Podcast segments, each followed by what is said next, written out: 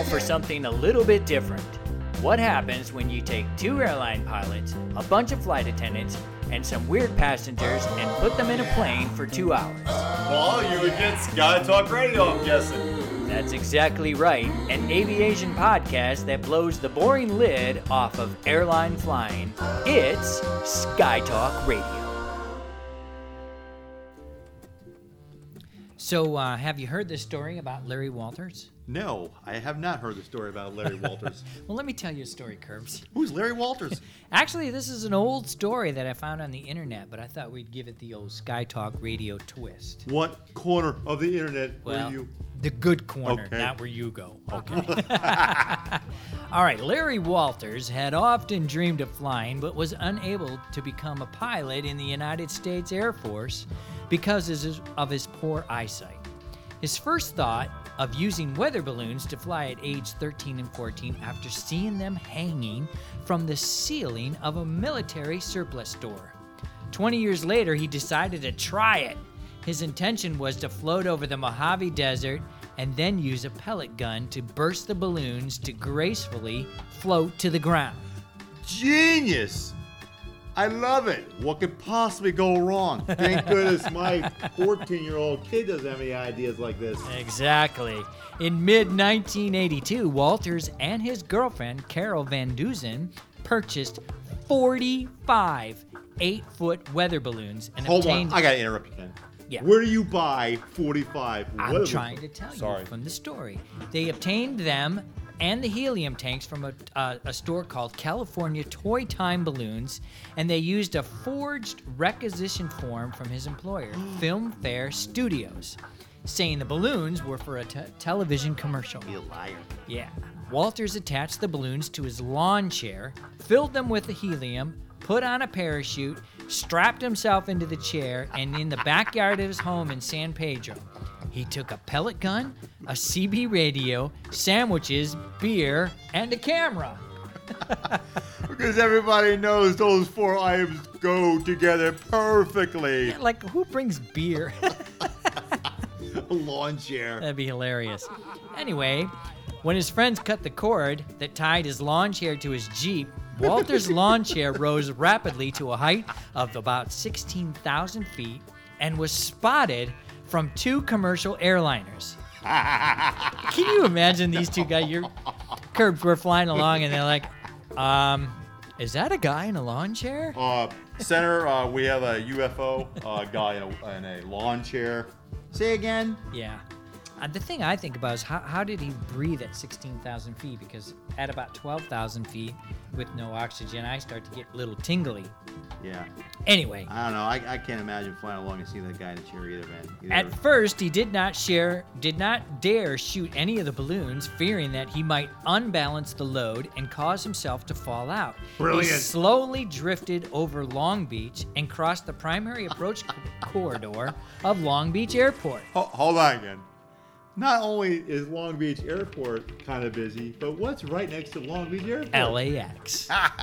he was in contact with REACT. It's a citizen band radio monitoring organi- organization that recorded their conversation. Oh boy. REACT says, What information would you wish me to tell the airport at this time as to your location and your difficulty? Larry answers, Um, the difficulty is, uh, this was an unauthorized balloon launch, and, uh, I know I'm in federal airspace, and, um, I'm sure my ground crews alerted the proper authority, but, uh, just call them and tell them I'm okay. After 45 minutes in the sky, he shot several balloons and then accidentally dropped his pellet gun overboard. he descended slowly until the balloon's dangling cables got caught in a power line, causing a 20 minute electricity blackout in the Long Beach neighborhood. Walters was able to climb to the ground and was immediately arrested by waiting members of the Long Beach Police Department. He's lucky to be alive. Yeah. Regional Safety Inspector Neil Savoy was reported to have said, We know he broke some part of the Federal Aviation Act, and as soon as we decide which part it is, some type of charge will be filed. Sounds like the FAA, doesn't it? Yes, it does. if he had his pies, if he had his pilot's license, we suspend that, but he doesn't. Walters initially was fined $4,000 for violations under the U.S. federal aviation regulations, including operating an aircraft within, within an airport air traffic area without establishing and maintaining two-way communications. Hold on, Ken. Walters appealed, and the fine was reduced to 1500 bucks. Yeah, because he's not flying an aircraft. That's exactly A right. balloon. A charge of operating a civil aircraft, which there is not currently in effect, an airworthiness certificate was dropped, and it was not applicable to his class of I, if I remember right, though, I think you were, one of the uh, private pilot questions was, who has the right of way? There you go. An Balloons? airship. Yep. Airship. Yeah, very good.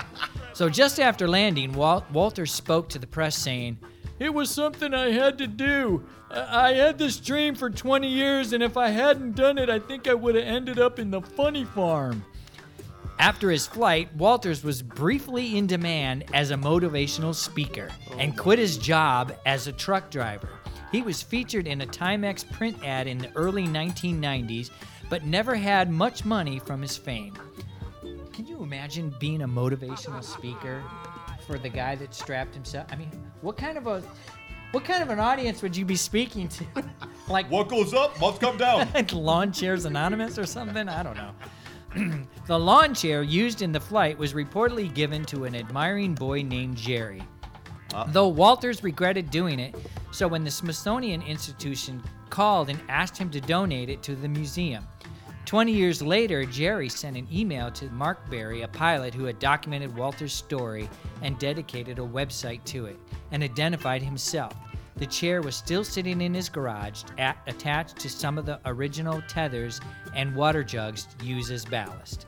The chair was on loan to the San Diego and Airspace Museum on an exposition through 2014. Wow. So, later in life, Walters hiked the San Gabriel Mountains and did volunteer work for the United States Forest Service. He later broke up with his girlfriend of 15 years and could only find work sporadically as a security guard. Surprising, Wow. right? Somehow that's surprising to Yeah. me. On, on October 6, 1993, at the age of 44, Walters committed suicide by shooting himself in the heart in the Angeles National oh, Forest. Oh, no. He left no su- suicide note. His remains are interred at the Forest Lawn Memorial Park in the Hollywood Hills in the Col- Columbarium of Valor. Walters had no children and survived by his mother and two sisters. Man, that poor guy. man. Now, Walter's flight had imitators. Uh-oh. It also spawned the extreme sport of cluster ballooning. Cluster In 2007, this guy named Kent Couch, a 47 year old American gas station owner from Oregon, reportedly flew 240 miles in his lawn chair, landing in a field about three and a half miles uh, northwest of North Powder, Oregon, about 30 miles from the border. Traveling at an average of 22 miles an hour, Couch used plastic bags filled with 20 gallons of water as ballast against the 105. The guy had 105 large helium balloons tied to his lawn chair. Like Walters, Couch had a BB gun on hand to shoot the balloons in order to initiate descent. After the flight, after the flight, he developed a way to release helium from so on January 13th, 2008, um, the Brazilian Roman Catholic priest and human rights defender, Wait, what happened to Kent? yeah, Kent. I don't know. I guess he's just said okay. He's okay. He's not in Uh, jail? He lifted off. This guy lifted off from a place in Brazil, suspended under 600. Now we're getting up into the 600 helium-filled party balloons. You, you know how many times you, Yeah, you yeah. see those fly by the window of the airplane? You know, like one or two balloons that, like a little kid. That's like a, this guy had 600 balloons, and he reached an altitude of 1,700 thousand or 17,000 feet before landing safely in Argentina. I wonder if he had oxygen. Yeah, it, I, I don't know how you don't pass out. Another guy, uh, April 20th, 2008, lifting off from uh, Brazil. Brazil. I'm probably not saying that right. Yeah. In an attempt to fly 450 miles inland to Dourados, Brazil. He flew using a chair suspended under a thousand Holy party smokes. balloons, reaching an altitude of 20,000 feet. Not having checked the weather forecast, he got caught in a storm. he had a GPS but didn't know how to operate it. Really? Did he figure he had the time to learn it on the job? Yeah, probably. He probably dropped it. He was last heard on the radio eight hours after liftoff, approaching the water after flying off the coast, unable to give his position, and he crashed in the Atlantic Ocean. Part of his body was found by the Brazilian Navy near an offshore oil platform on July 4th, 2008. Poor guy. This is the kicker. The act won him a 2008 Darwin Award. Why? I don't know. Maybe we'll get an award. anyway, the next one is in 2010. An American adventurer, we got the Americans in this now, Jonathan Trappe, crossed the English Channel by cluster balloon, departing near Challock, England, England, and crossing over the white cliffs of Dover at St. Margaret's Bay. He made landfall again over Dunkirk, France, and then tracked inland, landing in a farmer's cabbage patch in France. Trappe continued to experiment in cluster ballooning flights. In 2011, he replicated the Up House for a National Geographic television program. In September 2013, he tried to cross the Atlantic, but after taking off in Maine, he landed in Canada after being unable to control his Wow. balloon. And the very last one Uh-oh. is now 2015 is Daniel Boria of Calgary, Canada. Tied 100 helium balloons to a garden chair and flew over his city in a publicity stunt. He escaped his balloon pod by cutting himself loose and deploying his parachute. so, I, unbelievable. Wow, two of the four guys, I guess, are still alive. Yeah, and they give them awards. That, maybe that's what the Darwin Award is. Yeah. Sorry. Well, you know, Anyway, so if you're thinking that this is a good idea, find a better idea, folks. yeah, now it's you been kn- done. And now, Kurps, you know the story of Larry Walters. that is a great story. well, thank you. And now, folks, we don't sell the balloons here at Sky Talk Radio. We don't sell the helium. We're not into that kind of stuff. This almost sounds like it could be like uh, I would almost uh, define this as human droids.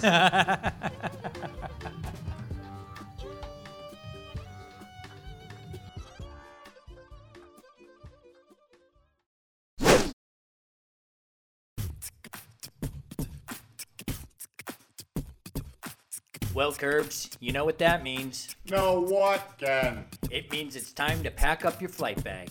Already? Seems like we just got started. Nope, show's over, man. Get in your plane and go home.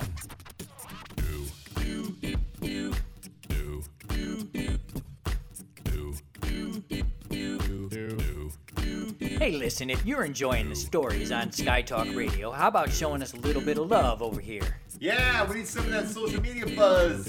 How about going over to our Facebook page and giving us one of those thumbs up things, or maybe download an episode or two on our website? Or even better, we could use a review on iTunes. We could use all the help we can get. We're trying to get the word out about how fun Sky Talk is, so help us out, okay?